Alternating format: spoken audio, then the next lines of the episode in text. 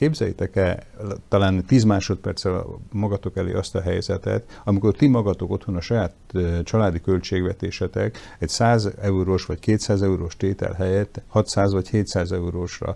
Tehát szerintem a középosztály is akkor ki fog menni az utcára, hogyha ilyen, mert ez lehetetlen helyzet elé fogja állítani az embereket.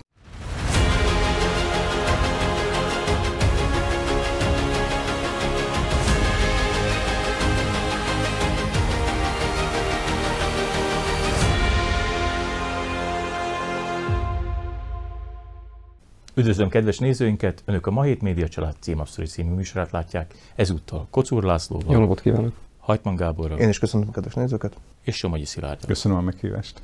A nyári szünet után először találkozunk, és hát a nyár alatt is sok minden történt. Elsősorban az, hogy a szlovák kormány nem csinált nagyon semmit, de egymással azért el voltak foglalva. Ennek eredménye, hogy szeptember elejétől az es zé es már nem a kormány tagja, új miniszterek vannak.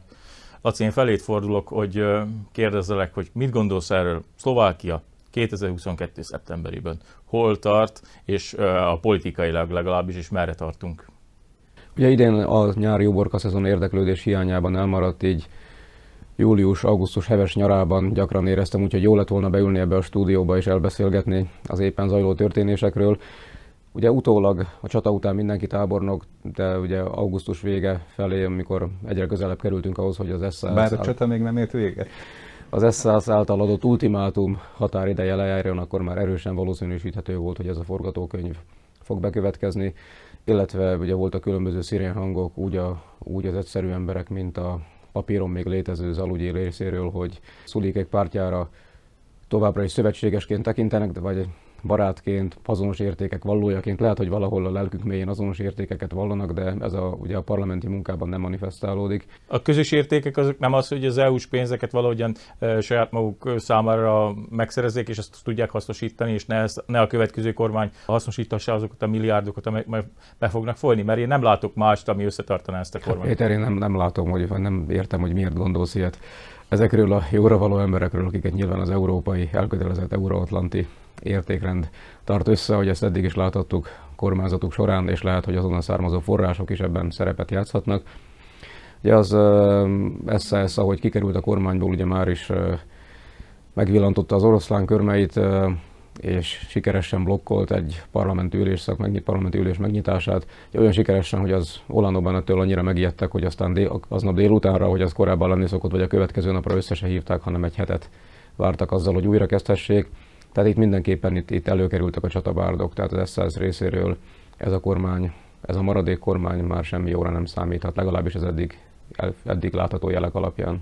Szilárd, te mindig uh, higgadtan próbált kezelni az es zé es meg az Olanó körüli helyzetet. Te hogyan látod a mostani időszakot? Tehát mennyire van még remény arra, hogy ez a kormány, vagy ennek valamilyen uh, része kitartson még mondjuk karácsonyig?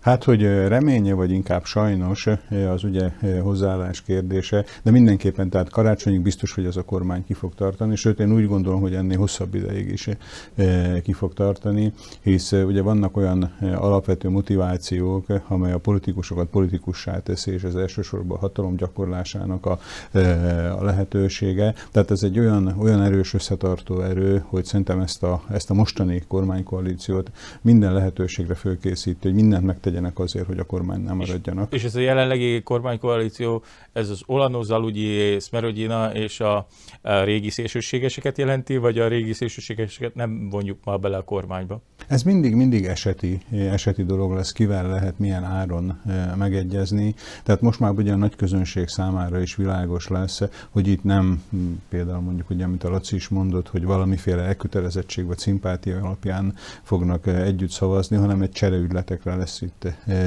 tehát kerül majd sor, hogyha ezt megszavazzátok, akkor majd mi ezért cserébe ezt szavazzuk meg nektek, és így fog ez a szekér döcögni szépen. Gábor, te hogy látod végül is, mondjuk az es zé es-nek politikai jövője szempontjából jó döntés volt az, hogy kilépett ebből a kormányból? Hát én nem látom annyira pozitívan, mint a Szilárd például, mert végtelenül szomorú és elkeserítő, hogy energiaválság közepette ilyen dolgokkal kell foglalkozni, tehát hogy a, a kormányválságon belüli egóharcokat figyeljük, ugye Matovič vagy Sulík között, és tényleg, tehát, hogy egy, egy működőképtelen kormány van Szlovákiában, de hozzáteszem azt is, hogy sajnos nincs jobb alternatíva sem, hiszen... Nincs? Valóban nincs. Uh, ennél nincs múlt jobb. Héten ugye Robert Ficoék tüntettek a fővárosban, a főtéren, és hát a tőle radikálisabb pártok is jelen voltak a tüntetésen, Eduard Kmeňár pártja, Uhríkék, ugye, a, tehát hogy csomó szélsőséges, és ez egy borzasztó képet mutat Szlovákiáról, úgyhogy, és ez pedig a jobboldali, jelenlegi jobboldali kormánynak a, a kudarca, de hozzáteszem azt is, hogy ennek a kormánynak megvolt a lehetősége arra, hogy hogy a válságból kivezesse Szlovákiát, és egy, egy mérsékelt kormányzásban legyenek érdekeltek. Az esély még szerintem mindig megvan, de félre kell tenni szerintem a, a személyes ellentéteket, ezt sajnos nem látjuk a parlamentben. Az es zé es is egy kicsit elszámolta magát, hiszen azt hitték, hogy Matovičot ki fogják tudni ütni a nyerekből, és az volt egyébként a, a számításuk, hogyha majd ellenzékbe vonulnak, akkor majd a, a támogatottságuk is megnő. Pont az ellenkezője történt, hiszen a legutóbbi felmérések alapján ugye már a negyedik helyre szorultak. Arról nem mondtak egyébként le, hogy még Matovičot kiüssék a nyerekből, ugye erre... Hát a parlament egyébként le tudja váltani még Matovičot. De úgy, ha már említetted azt, hogy szomorú, hogy Fico mellett ott vannak a szélsőségesek. Most mivel jobb az, hogy az Olanóval közösen szavaznak? Kotlebának a helyettese, aki helyette ült be a parlamentbe, együtt szavaz azzal a párttal, amely igazából kikergette, vagy hát eltüntette a parlamentbe a Kotlebát. Tehát ez, ez is igen, ez is egy vég... Végtelenül szomorú dolog, viszont hát nem, nem kormányoznak még, még együtt, nem, nem is fognak egyébként. Csak megszavazzák a javaslataikat. Hát, de ezt lehet úgy is kommunikálni azt, hogy, hogy mi nem kértük, tehát hogy, hogyha az Olano, Olano azt, azt kommunikálja, hogy akkor nem kértük, hogy, hogy, hogy támogassanak minket. Ennyire hülyének nézzük az embereket, hogy ez azért, azért, azért ne keverjünk össze két fogalmat, tehát más az, amikor a szélsőségesek támogatják az Olano javaslatát, mintha az Olano támogatná a szélsőségesek javaslatát, tehát nem ugyanarról van szó. Igen, de összeállt őket most egyébként. Tehát az, az, az, hogyha az Olano, tehát tudomásul veszi az, hogy nincs a parlamentben többsége, vagy bármelyik koalíciós párt, hogy tudomásul veszi, hogy nincs többségük, és ezért valamilyen úton, módon az előbb említett valamilyen barterezéssel, csereügylettel szavazatokat szerez, akkor nem azt kell nézni, hogy valami jó dolog érdekébe sikerült meggyőzni újabb szavazókat? Látszik, hogy közülünk ki volt uh, politikus. Uh, Laci, én felé fordulok, hogy te egyébként, ha már itt előbb szóba került az energiaválság, hogy látod, hogy ennek, a, ami jelenleg Szlovákiában zajlik, milyen hatása van az energiaválságra, meg arra, hogy Szlovákia hogyan kezeli ezt a problémát? Hát ugye megfordítanám, mint inkább az energiaválságnak van hatása Szlovákiára. Ugye legutóbb, amikor, legutóbb, amikor ilyen koalícióból való nagy rössel történő távozást láttunk, a kereszténydemokrata mozgalom esetében Mikolász Zurin a második kormányából, akkor ugye ott már csak pár hónap volt hátra a választásokig, tehát igazából annak már ott nem volt jelentősége, ebből is látszik, hogy nem indult meg politikai csatározás akkor a miniszterek kinevezése érdekében, hanem simán előreléptek az államtitkárok azzal, hogy ezt a kis időt már úgyis kibírják. Itt viszont ebben a helyzetben, amikor, amikor keleti szomszédunkban több mint kétszáztíz napja, lassan kétszázhúsz háborúdul, soha nem látott mértékben emelkedtek az energiaárak. Az infláció növekedés tekintetében Szlovákia az Európai Unió és az Eurozóna államainak élbolyától szemennyileg lemaradva. Hát a második, azt mondják, hogy a második ebben a szempontból, legalább élelmiszer drágulásban a másodikok vagyunk. Igen, inflációban kicsit hátrább, de kétezer-tizennégy márciusáig tizenhét hónapot kellene még ennek a kormánynak úgy kormányozni, hogy az egyébként az emberek szempontjából fontos javaslatokhoz vagy van parlamenti támogatottság, vagy nincsen. Ficoék jelezték, hogy, Ficoék jelezték, hogy támogatni fogják Igor Matovič leváltását, ha felmerül egy ilyen lehetőség. Sulíkék pedig azt mondták, hogy, azt mondták, hogy őket nem köti semmi, úgy szavaznak, ahogy gondolják, tehát ahogy a parlamenti képviselő ugye a legjobb tudása és a lelkiismerete szerint szavaz. Ebben a helyzetben kellene a soha nem látott politikai okokból megemelkedő energiaárak lakossági kompenzálására valamilyen elfogadható javaslatot átültetni. Ma huszonhetedikén, amikor beszélgetünk, még ennek a javaslatnak sincs közeli, tehát még nem tűnt fel a parlamenti horizonton, és ez csak az első lehetőség volna, hogy az ötletet kitalálják, hogy ebben a formában, vagy valamilyen formában. És akkor ugye még azt meg is kell valósítani, át kell ültetni az ehhez szükséges törvényeket, végrehajtó rendelkezéseket ebben a, abban a parlamentben, ahol ez a kormány kisebbségben van.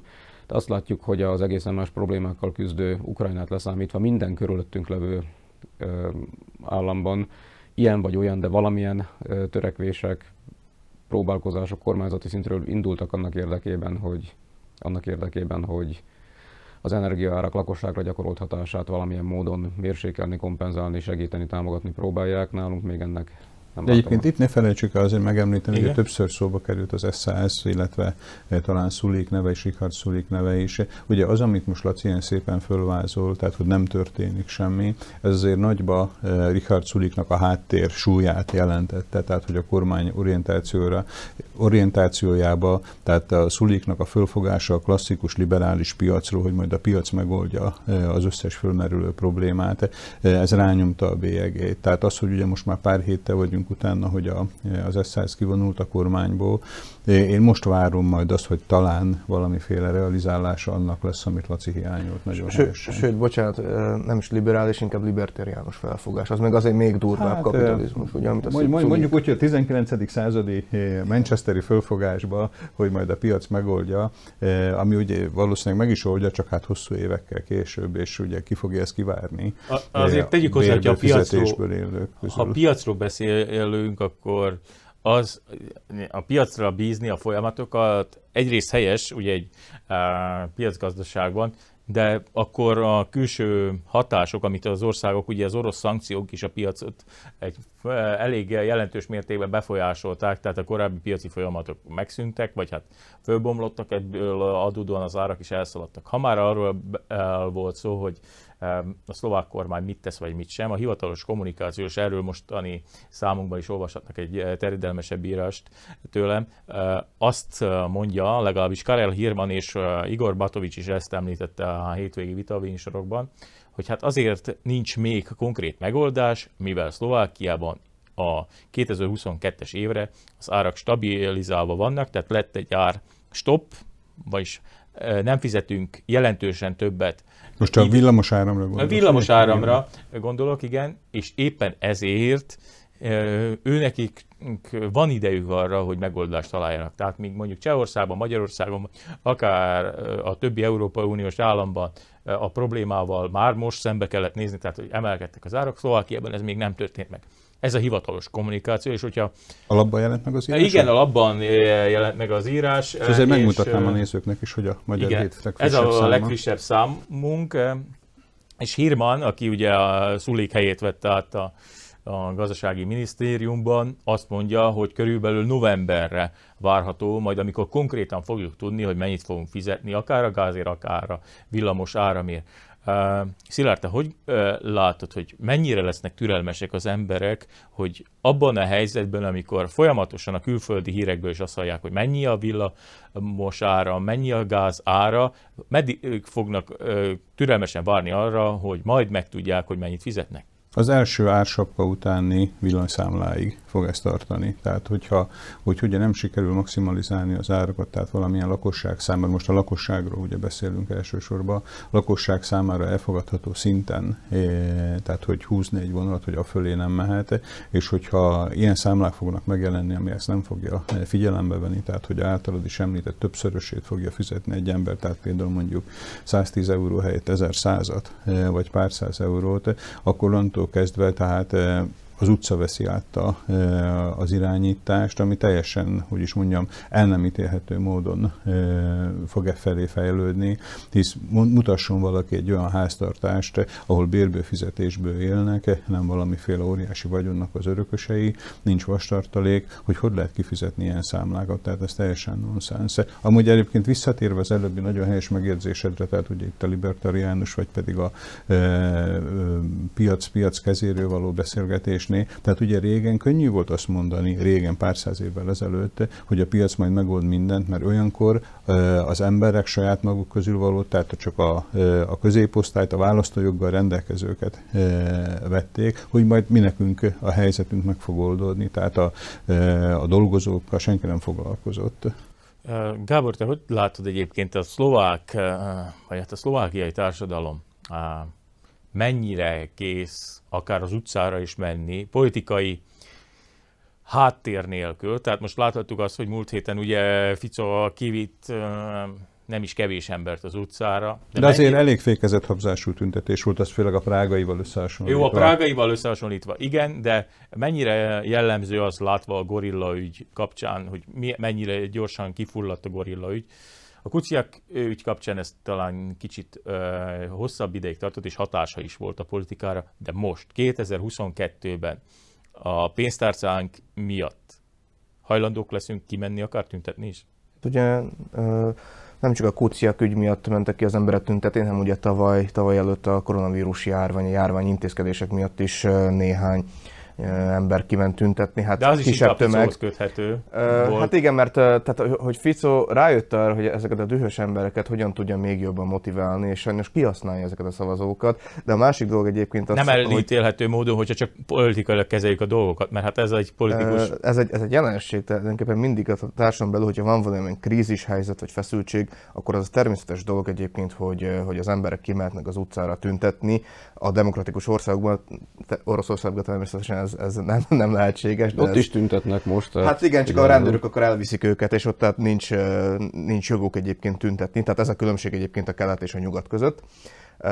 És akkor mi keleten vagyunk, vagy nyugaton? Hát ez egy nagyon jó kérdés, inkább Közép-Európában vagyunk, amely, hát ugye, amely ugye szövetségben van a nyugattal. De visszatérve nem csak Szlovákiában, hanem azért más országokban is elégedetlenség uralkodik. Emlékszel, vasárnap ugye együtt dolgoztunk, és ott volt egy olyan hír, hogy Németországban már ugye komoly tüntetésekre lehet számítani az elkövetkező hónapokban ugye az energiaválság miatt. Csehországban is tüntetés zajlott, és hát ez a többi európai országokban is be fog következni. És Szlovákiában is? Hát igen, előbb-utóbb Szlovákiában, és hát meg is történt ugye múlt héten a, a, néhány tüntető. Azért nem néhányan voltak az Bocsán, bocsánat, sokan bocsánat, bocsánat hogy közbeszólok, azért én ezt nem kérdőjelezném meg, tehát képzeljétek el talán tíz másodperccel magatok elé azt a helyzetet, amikor ti magatok otthon a saját családi költségvetésetek egy száz eurós vagy kétszáz eurós tétel helyett hatszáz vagy hétszáz eurósra. Tehát szerintem a középosztály is akkor ki fog menni az utcára, hogyha ilyen, mert ez lehetetlen helyzet elé fogja állítani az embereket, még a maszkviselése. Ugye az nem állította lehetetlen helyzet elé az embereket, hanem egy választás elő, hogy mi errefelé szeretnénk menni, vagy arrafelé szeretnénk menni. Tehát számomra nem kérdéses, hogyha megjelennének itt piaci alapon képződő árak a lakosság villanyszámlákba, vagy az energiaszámlákba, akkor itt, itt tömegtüntetések, nem tömegtüntetések, tehát itt annál szerintem attól tartok, hogy még annál határozottabb föllépésre is sor fog kerülni. És hozzá kell tenni egyébként, hogy, hogy ezeket az elégedetlen embereket a populista, illetve szélsőséges politikusok, gondolok itt Robert Ficóra, esetleg a Robert Ficótól jobbra, vagy, vagy hát szélsőségesebb értelem, hogy a balra tartó politikusokra ki tudják ezt használni, és hát még több szavazatokat tudnak gyűjteni. Egyébként olyan, olyan szegmensek, akiket a, a szankciók bizonyos intézkedései már érintenek, például Hollandiában a mezőgazdászok nagyon komoly, nagyon komoly tüntetéseket tartottak, csak a mainstream sajtó ezt annyira nem, nem tájékoztatott erről. Nálunk van róla fönn néhány videó a ma hét pont es ká-n, ahol például a mezőgazdasági, mezőgazdasági miniszter házát és utcáját trágyalével borítják be, ami hát nyilván nem szép dolog, de rendkívül vicces videó készült róla. Az viszont már elég fenyegető, mikor széna és szalmabálákat gyújtottak fel a műtrágya árak és az energiaárak növekedése miatt. Hogy én nemrégiben, nemrégiben Brüsszelben is volt egy, egy komolyabb létszámú tüntetés, tehát már Nyugat-Európában is, vagy ugye szeptember elején, szeptember elején a Vencel teret megtöltötték, megtöltötték tényleg nyolcvankilencet idéző módon az elégedetlen... Tele volt a Vencel tér. Igen, igen, hát tele volt a Vencel tér, az, az elégedetlen média liberális része viszont nem volt tele ezzel valahogy, ezt elfelejtette erről beszámolni, hogy hányan voltak. Mondjuk... Azért hozzá kell tenni, hogy azért ott is voltak populista szélsőséges politikusok, akik ugye kihasználták ezt a helyzetet. Mindig lesznek politikusok. Ilyen, ilyenkor ők egyébként, tehát hogy ezt tegyük hozzá, hogy, hogy a szélsőséges politikusoknak ez egy, ez egy olyan lehetőség, a, amennyi ugye tudják növelni a, a szavazótáborukat. Uh-huh. Gá- azért... Gábor, bármennyire is populista egy politikus, hogyha a lakosság nem érzi a szükségességét annak, hogy az érdekei sérülnek, vagy nem sérül, tehát nem, nem áll közvetlen veszélyhelyzet előtt, akkor bármik mondhat a populista politikus, nem fogja fogják megtölteni igen, a rendszerteret. De, de ez... Lehet, hogy esetleg ott egy e, másik félreeső utcát e, fognak választani, hogy úgy tűnjön, mint hogy a sokan lennének. De ez felelősség is egyébként a politikus részéről. Populista politikusok részéről felelősségről beszélni. Hát, de... e, tehát ez... ez Men, hát mennyire felelősségteljesebb Robert Ficónak az, hogy megtéveszti a választókat. De épp azt mondom, hogy egy populista politikussal szembe, vagy felelősséget föltételezni, vagy számon kérni, az, az én szerintem egy elhibázott lépés. Tehát a populista fog... politikusnak semmi se drága. Szilárd, ezt nem hiszem, hogy meg fogjuk oldani. Én is egy, veled értek egyet egyébként, tehát hogy bizonyos, hogy ezt ki is fogják használni, és talán reális dolog is, hogy hát valahogyan meg kell oldani a problémát, de haladjunk tovább egy kicsit a témákban, és az első húsz percben itt ilyen negatív Uh, húrokat pengettünk inkább. Hát, valami ilyen pozit... a helyzet az országban. Ilyen a helyzet, és, de menjünk egy kicsit valami pozitívabb témára. Hát, uh, beszéljünk a magyar fociról. Uh, erről, hogyha korábban néhány évvel ezelőtt kellett volna beszélni, akkor azt mondjuk, hogy hát ez nem biztos, hogy annyira pozitív téma lesz, de hát itt vagyunk szeptember végén, egy olyan Nemzetek Ligája sorozat után, hat mérkőzés után, amiből tíz pontja lett a magyar válogatottnak. Úgy lett tíz pontja, hogy lényegében második helyen végzett, egy, egy kis szerencse kellett volna. Hogy utolsó meg... percig versenyben volt. Utolsó percig versenyben voltunk, és talán ha egy kis szerencsénk van, és az olaszok beidöntetlenek az angolokkal, akkor már nem is lett volna ennyire tét, de most ne, ne is ezen gondolkodunk. Azon, hogy mi változott a magyar fociban, és Gábor feléd nézek, mint sportkedvelőre, hogy mi változott a magyar fociban, hogy itt vagyunk, hogy meg tudjuk verni idegenben négy nullára az angolokat.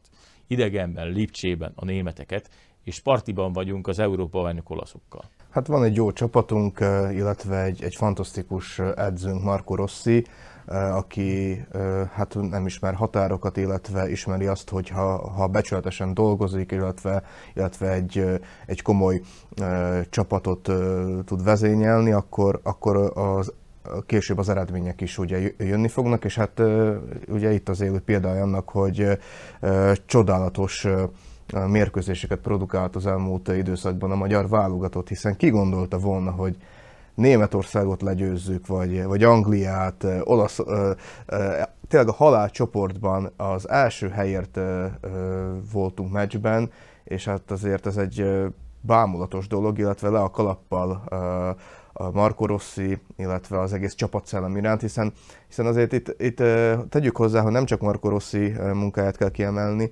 hanem azt a, azt a, azt a mentalitást, mentalitást, azt a csapatszellemet, amit ez a magyar válogatott tud nyújtani, hogy, hogy együtt küzd ugye a, a nemzetért, azért, hogy, hogy megmutassa azt, hogy, hogy tudnak focizni, És, és hát ki kell emelni egyébként a, a szurkolótábort, nem csak ugye Magyarországot, hanem a határon túli e, e, szurkolást, hiszen Felvidéken is rengeteg községben, faluban szerveztek egyébként egy ilyen közös meccsnézést, és ott is egyébként nagyon jó ilyenkor, ilyen válságos időkben az, hogy, hogy van kinek szurkolnunk, és ezt tulajdonképpen össze tudja kovácsolni a, a közösségünket. Szilárd, te hogy látod egyébként?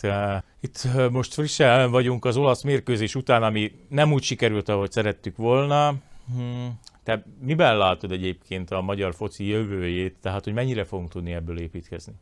Hát én azt mondanám, hogy a lelkesedés viszi előre a csapatot, és egy nagyon különleges, érdekes jelenség ugye Marco Rossinak, akit Gábor is kiemelte, a pályája. Tehát ugye a Honvédba kezdett, aztán jött a Dunaszerdahelyhöz, aztán innét a válogatotthoz, és igaz, hogy nem ír hosszú cikkeket, meg, meg nem, nem jelentett meg könyvet eddigi pályafutásáról, de azokban a rövid nyilatkozataiból is át, átjön, hogy magáévá tette azt a, azt a pozíciót, amiben a magyarság valószínűleg akár határon innen, vagy határon túl van, és hogy ez átragadt rá, és át tudja adni ezt a, ezt a lelkesedést, hogy így lehet esetleg kitörni egy sporteredménnyel, például lehet megmutatni a világnak, hogy, hogy igen, itt vagyunk, sőt, esetleg még akár más, más érzéseket is, hogy ez hogy ez tökéletesen annak ellenére, hogy nem magyarul nyilatkozik, hogy átjön, átjön a nyilatkozatain, hogy érti ezt a helyzetet, és valószínűleg, hogy amikor az öltözőbe beszél az emberekkel, vagy amikor buzdítja mozgatja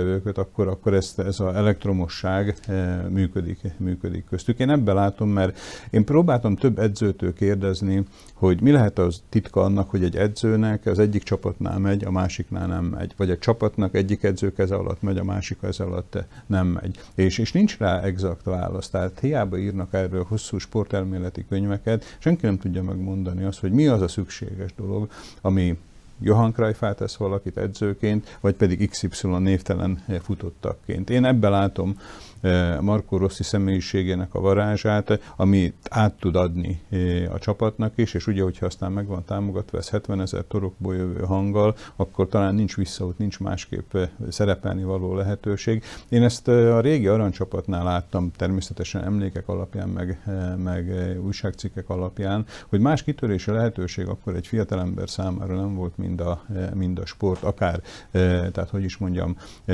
emberi szempontból, hogy megmutassa magát, vagy akár gazdasági szempontból is. Laci, te mit gondolsz egyébként, hogy itt már Gábor említette, hogy ez a társadalom szempontjából is milyen hatása van.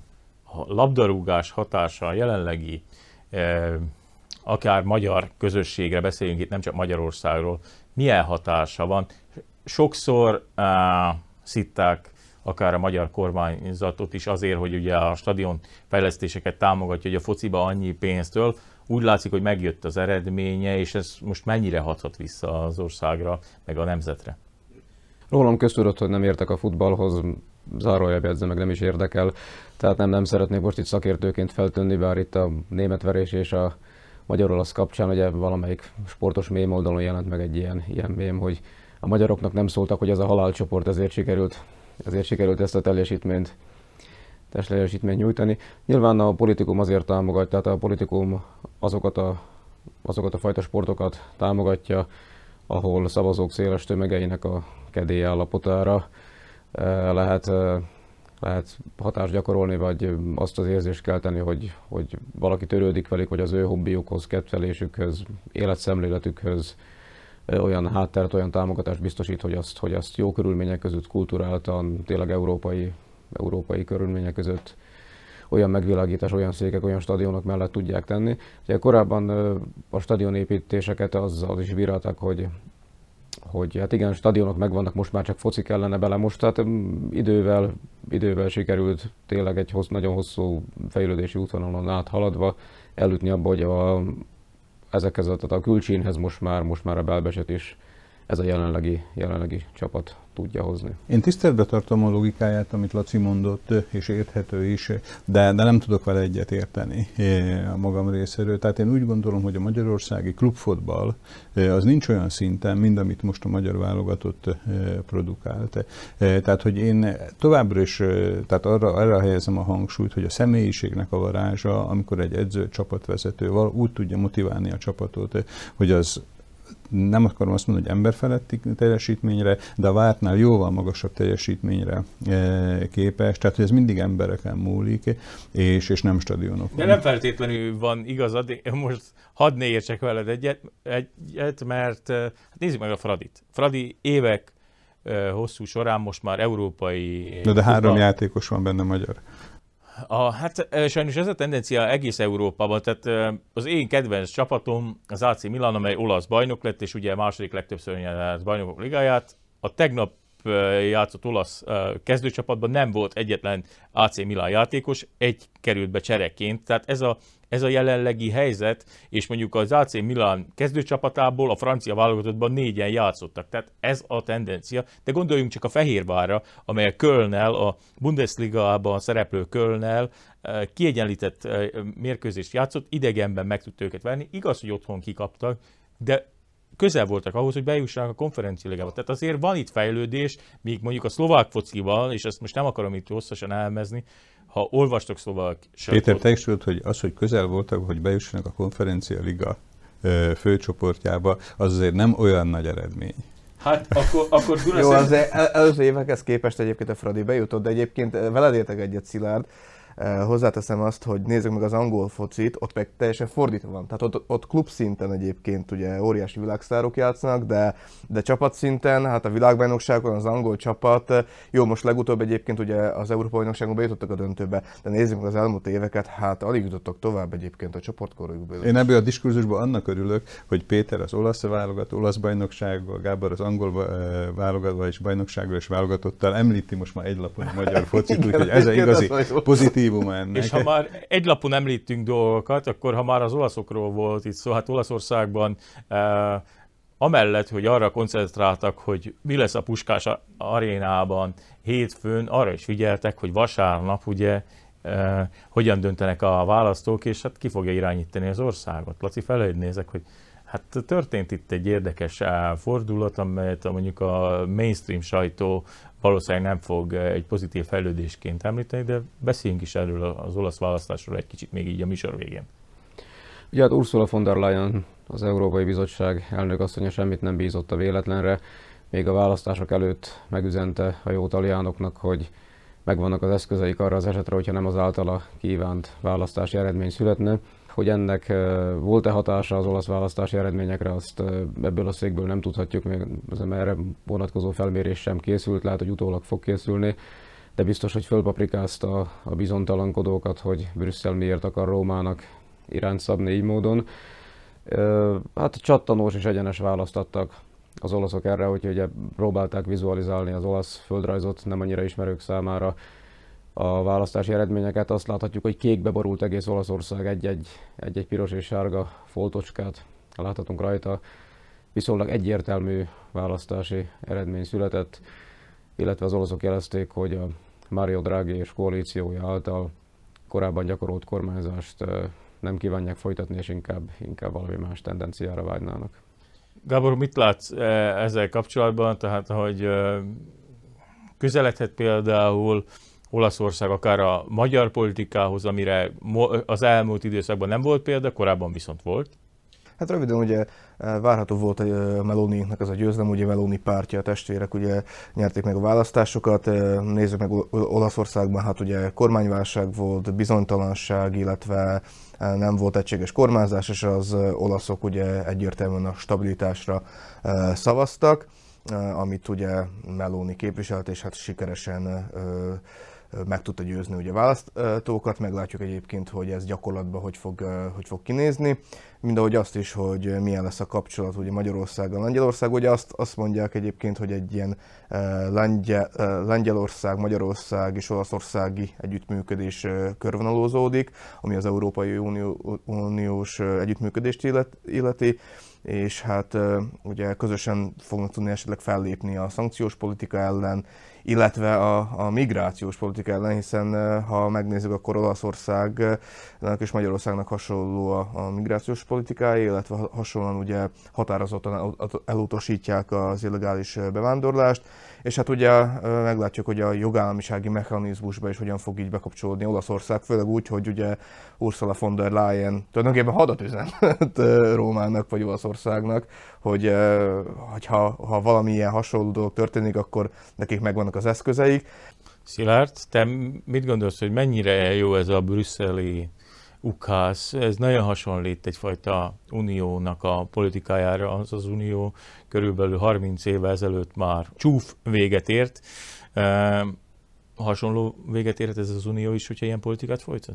Hát, hogyha ilyen politikát folytat, akkor hasonló véget, tehát hogy akkor hamarosan véget fog érni. Én bízok benne, hogy ez, ez, egy, ez egy hullámvölgy, tehát főleg az, hogy valaki a választások előestéjén üzen egy más ország, tehát egy, egy tagország lakosságának, és megfenyegeti őket. Szerintem ez az elnök asszony az inkább saját magát égette, hogyha, hogyha használtam ezt a kifejezést. Viszont sajnos azt is el kell ismerni, hogy a szavainak valamiféle betétje azért volt, valami bérlése, mégpedig az, én arra gondolom, gondolok, hogy Görögország után Olaszországnak van a legmagasabb államadóssága az uniós országok közül. Tehát ez a gé dé pének most már lassan a száz